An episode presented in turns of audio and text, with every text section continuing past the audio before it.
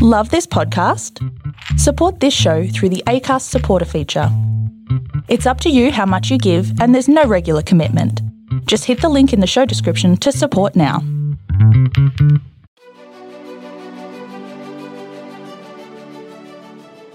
Hey, this is John Lee Dumas of EO Fire, and welcome to Master Leadership.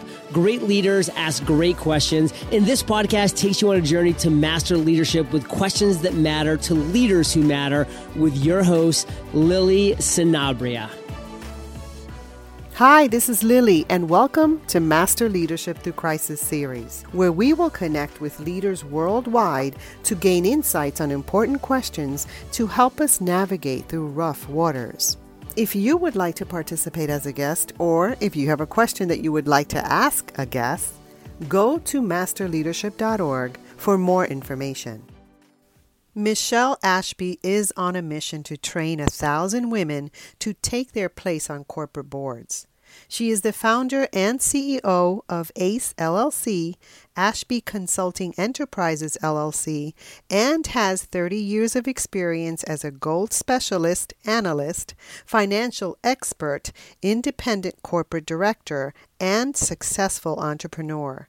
She was named one of the top 25 most powerful women in Colorado. Welcome, Michelle Ashby. How are you? I am good, Lily. Thank you so much. Well, you look great. And we're so happy to have you on our podcast. Are you ready to pour into our listeners? Yes, I am. And we get to talk about my favorite subject. So I'm super excited. Yes, leadership. Women in leadership. Women in leadership. That's so needed. All right. So tell us a bit about your path to leadership and what you're doing now. Great. So I am currently an independent corporate director, and my background's in mining and finance.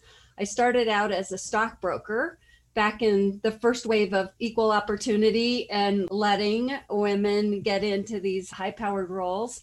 And I specialized in mining and became an analyst. And I made my name by putting together a trade association for the gold mining industry and grew that into an institution over 18 years. In that process, I became well known and got to know the CEOs of all the producing gold mining companies in the world that are publicly traded and their largest institutional investors. And that's how I built my kind of Rolodex, if you will.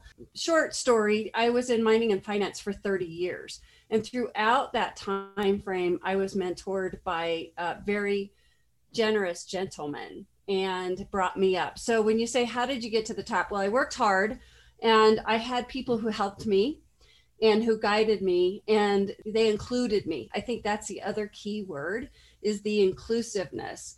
And in 2005, I was invited to my first board of directors. And since then, I've been on six corporate boards, five public, one private. And I've served on nonprofit boards. I even had my own nonprofit for 15 years. So nonprofit board service probably 25 years and then i ran the trade association board for 18 so collectively it sounds like i'm 100 years old because i have over six you know over 100 you look great. Yeah, i look pretty good for that don't i?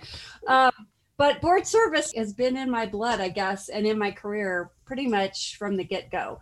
Great way to network great way to do all kinds of things that either for yourself your business or your industry right Okay, so I'm just so curious. I don't know much about this topic as far as, you know, being a board member. And what are the advantages? Like, why should women get on boards? Like, why should we focus on that? Wow, this is so great that you kind of are coming from, I don't know anything really about this. So, think about what is happening in our world. And how are these decisions being made? They're being made at the very top. So we understand the political world and we're all cheering, right? Because Kamala is vice president and now we've got a female voice in the very top of our government. Now think about it in terms of corporations. And when you think about that, only 20% of corporate boards are, and this is in the Fortune 500, which is our largest companies, are women on those boards. So what happens in the boardroom is this is where the budgets get approved, right? This is where decisions are made on, oh, we need to add a thousand new employees or we need to cut a thousand employees. Mm-hmm. So these are where the powerful decisions are made that affect all of us the money decisions, the job decisions, the direction of the business, whether or not they're going to take care of the environment. All of those decisions are made at the top. And women have not been at the table. And that's why I'm doing this, actually training other women to get on boards right now, because we need so many more women to get in there. We need to have, in my mind, we need 50 50. You know, mm-hmm. I'm looking for parity. We're half the population. We right. should be half the power and the money too, but it's tough to get in there. So I'm helping other women do that. Your organization, tell us about that, how we can connect with you because this is important work.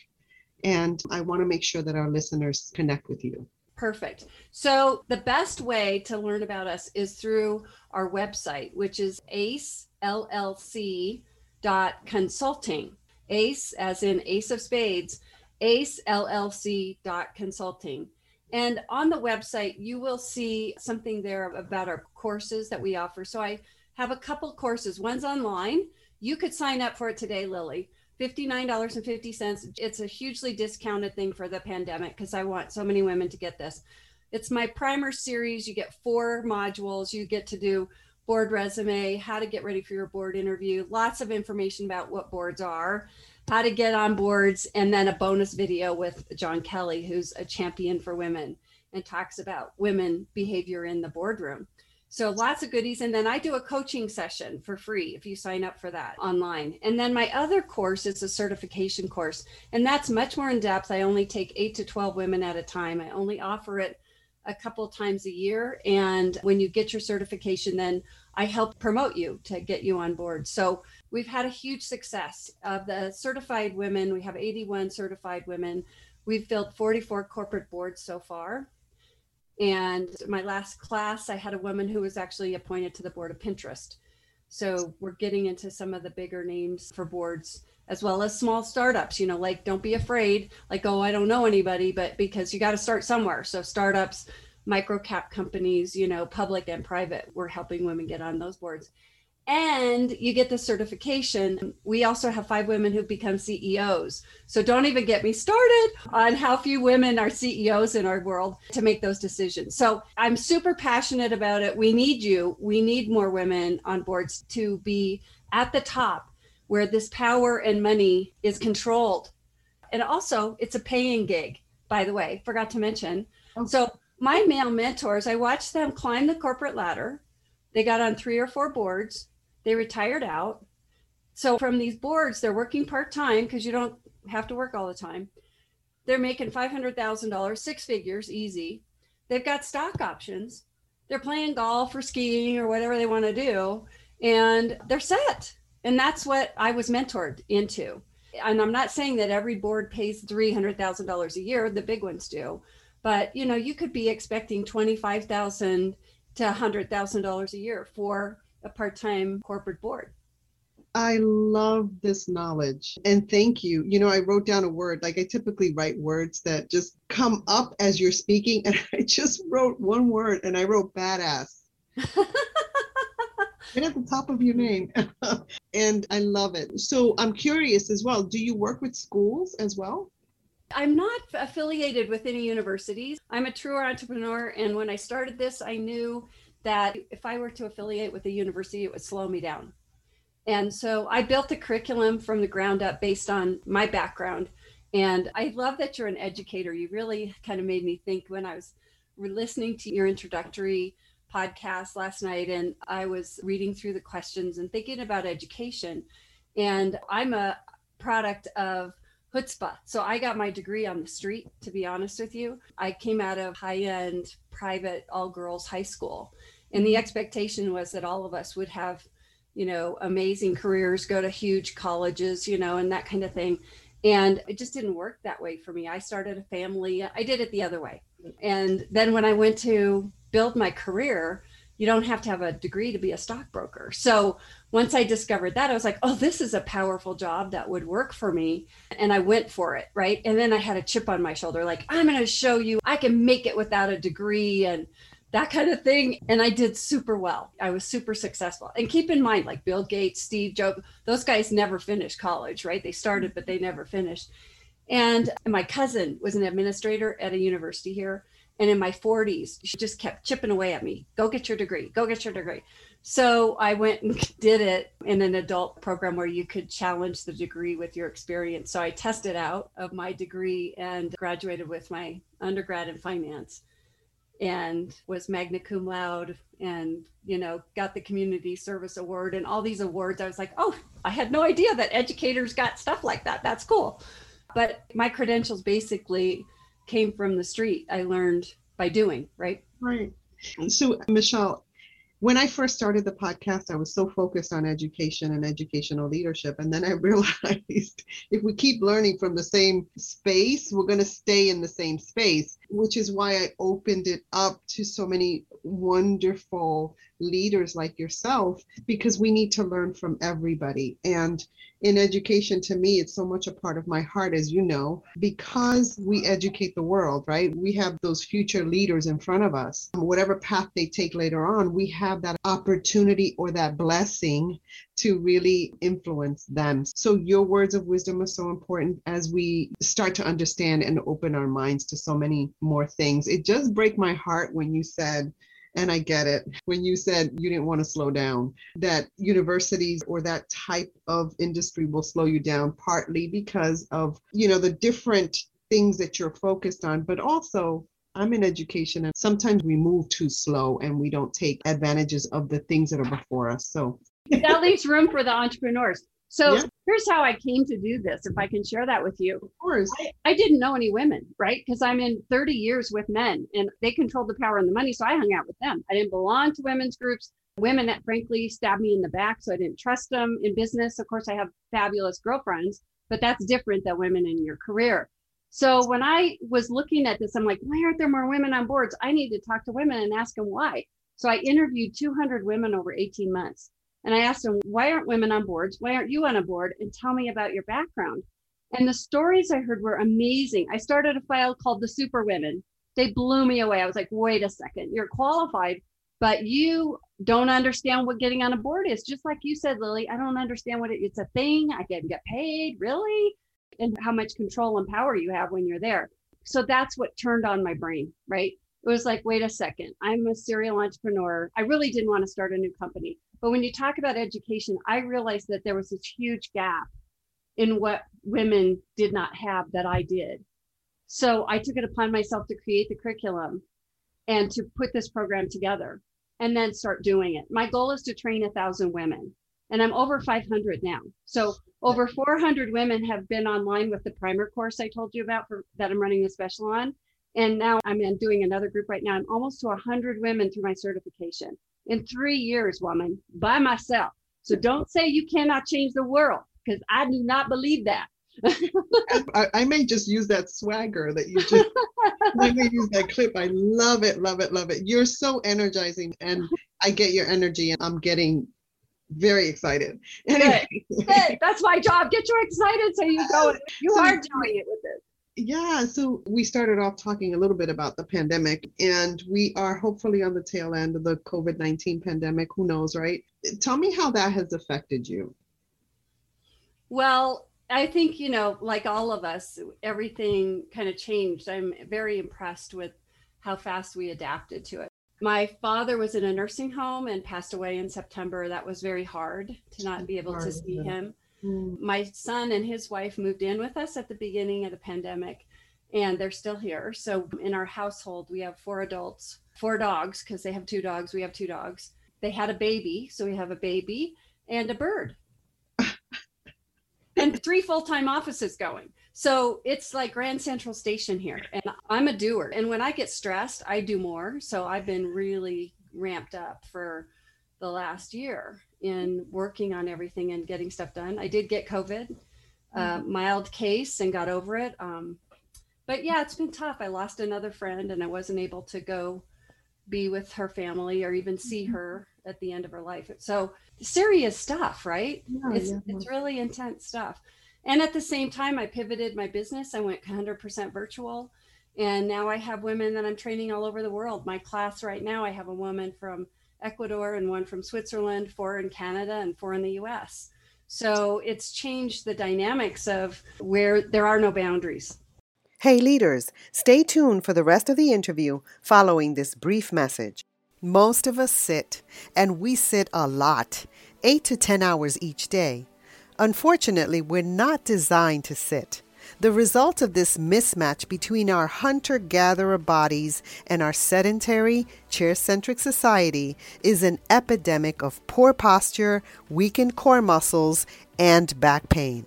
Worse, sitting passively slumped all day leads to increased rates of diabetes, heart disease, even cancer. Sitting eight hours per day robs the average person of two years of life. Luckily, it turned out that sitting isn't the real problem. The real culprit is sitting still. And while we can't get away from sitting, we can get away from sitting still. Dr. Turner Osler created a new type of chair that revolutionizes sitting by promoting movement while sitting. Purchase this chair at QOR360.com and begin your journey of active sitting. Gallup CEO Jim Clifton has pointed out that an increasing number of people in the world are miserable, hopeless, suffering, and becoming dangerously unhappy. Something is profoundly wrong, and it must be addressed. Redefining the Top 1% by Dr. Trevor Blattner is a unique step by step system for developing authentic leadership by becoming the role model your team deserves. For leaders looking to achieve the top 1% in their influence without sacrificing their character and convictions, redefining the top 1% is the ultimate guide. By providing a powerful set of tools to use immediately, redefining the top 1% focuses on recognizing one's strengths to create a personalized journey towards powerful, real world leadership. Order now and get your bonuses by visiting drtrevorblattner.com forward slash book. That's D R T R E V O R B L A T T N E R dot com forward slash book. When you experience crisis, what are some quotes, advice, or practice that really help you? I think it's more the practice. So I have a deep spiritual practice. So that's what I call spiritual exercises. I do those every morning. Physical exercise is important, watching my diet. I got addicted to chocolate. I could definitely lose 19 pounds. So I think just trying to do those kinds of things. I have a very loving husband and I take advantage of grief counseling and make sure that I am putting those things on my plate to take care of myself. But really, it is a lot of introspection, family time, you know, the things that I think really matter. For me, I like to be connected to that every day. Otherwise, it's my brain that just jumps out of bed and goes, okay, do this, do that, da, da, da, da. That's easy, right? But stopping and actually reflecting and spending 20 minutes or 30 minutes or even five minutes sitting with my eyes closed and focused. Actually, right now, my focus is on what we call Twaji, which is the gaze of God. And that's the light that comes from God and from the center of God's heart through and shines on us and fills us so that we can go forward. I want to fill myself with that so that I can then share with you and other people the overflow of that. And that's how I get my energy. It's healing and it feels good. I have a practice as well. For me, I have to do that every morning because it resets me. There you go. Um, Reset you know. But I also like what you just said because it's God flowing to you and through you. And we certainly need to connect. So I love that. Thank you so much for sharing that. Now, as a lifelong learner, you clearly are. I see all those books behind you too. what are you learning right now? That's a really good question. I'm reading a book called Burnout, and I heard about it uh, from a podcast by Brene Brown and loving that. And I read my daily posts that come through, and I keep learning from that, which is the world is changing so fast, right? Like all these new platforms. I'm a geek or a nerd. My husband would say I'm the nerd in regards to the stock market and everything. So I'm watching like all these new things, the SPACs the deals that are coming on, and that kind of thing. So that keeps me very interested in, you know, market shifts. And of course, I'm an analyst by heart. So I am always paying attention to where are the numbers for women Um, unfortunately, we've lost a lot of women taking themselves out of the job market through the pandemic because they just had so much responsibility teaching their own kids, taking care of their kids at home, and trying to work pretty difficult, pretty impossible. So, anyway, I think it's more current events, if you will. Does that make sense? And it's important to stay on top of that. Now, speaking of books, you've written a couple of books, right? Uh huh. I have. you have. Tell us about that. Yeah. Well, as you know, my background's in finance. So I wrote a book on how to get out of debt. It's called Secrets of a Closet Millionaire. And it's my story and um, how I went up and down with my own personal finances and my husband uh, together and found our financial freedom and have done quite well. And then what to do with it once you get there, right? Because uh, sometimes you don't know that piece either. Right. And then I wrote a book on uh, what I call modern energy. So I was a little bit ahead of my game in regards to the resource space and using alternative energies. So I wrote a book on matchmaking, meaning let's put the resource mining and oil and gas businesses together with alternative energy because mining, they're one of the biggest users of electricity and energy all over the world to produce all of the things that we use every day. Mm-hmm. And yet they use a lot of diesel and not very alternative energy kind of sources. So I was very much in front of the movement to try and uh, get that to happen. And one of the reasons why I'm glad I'm on a mining company board, and that's one of the things that I talk about is the environment and watching over how we make those decisions for our projects. And it seems like you're ahead of the game there too. so um, I love it. I love it. Now, Michelle, when you think of leadership today, what most concerns you and what are you most hopeful about? The thing that most concerns me is the inequity. We are lacking representation, number one, gender, number two, age, number three, race. We really need that diversity at the top. And my belief is that when we get there, we're going to see better outcomes. And it's actually been proven, research is showing us now the companies that have a diverse board that has, you know, I mean, not just one woman, but it has a large percentage of women on the board with the men, their outcomes are better. Their return on investment is better. Their stakeholders are happier. Their shareholder price goes up more. I mean, it's a world we want to live in, right? I feel like there's a consciousness that comes to the table that's different. Not that guys aren't conscious, but it's just different. Men and women are different. Men are very goal oriented and we're very relationship oriented. So we're looking out, we're planning and organizing and concerned and all that. The guys are going right for the let's make it happen and put them together. And you've got a fantastic blend, I think, where you get the best of every world, right? That's what I'm looking for. Yes. And I think you're so spot on. We do think differently from men. And so we need both perspectives. And I love that you bring that up. So you have an option here door A or B. do both. So you can either get a question from a former guest or you can share a challenge, a failure, or a struggle that you learned from. Oh, okay. I think I'd like to share something. So, sure. one thing that I like to say is a struggle is the moving on, right? So I think sometimes we stay stuck in places because it's comfortable, or even if it's uncomfortable, because we know it. And this has been one of my life lessons. I've gotten better at it over time. So when I started the Trade Association for the Mining Industry, I was there 18 years. And, you know, I didn't have ownership, right? And so I had a great job. I had a great salary and title and all that kind of stuff and yet I knew I could make more and I wanted to make more so I could give more away, right? So philanthropically. And leaving that job was super hard. It was like I started it, I was the founder, I grew it to 18 years. That's a long time. And to walk away from something like that, super, super hard. Living in other people's expectations, right? But it was harder to stay Yes. It was getting harder to stay. Yes. So I left, started over in the basement of my house with a computer and a filing cabinet, and my first year revenues were over $2 million. Wow. See, badass is the word for you. Hell. yeah. You know, I'd leveraged all my contacts of people who knew me. They knew what I did, they knew how well I did it, and they paid me a lot of money to do what I do. I get paid a lot of money to do what I do.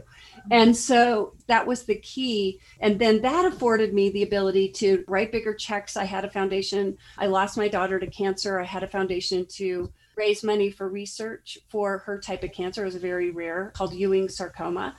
And over 15 years, we gave away over a million dollars and ended up with two clinical trials deployed throughout the United States to help with that disease.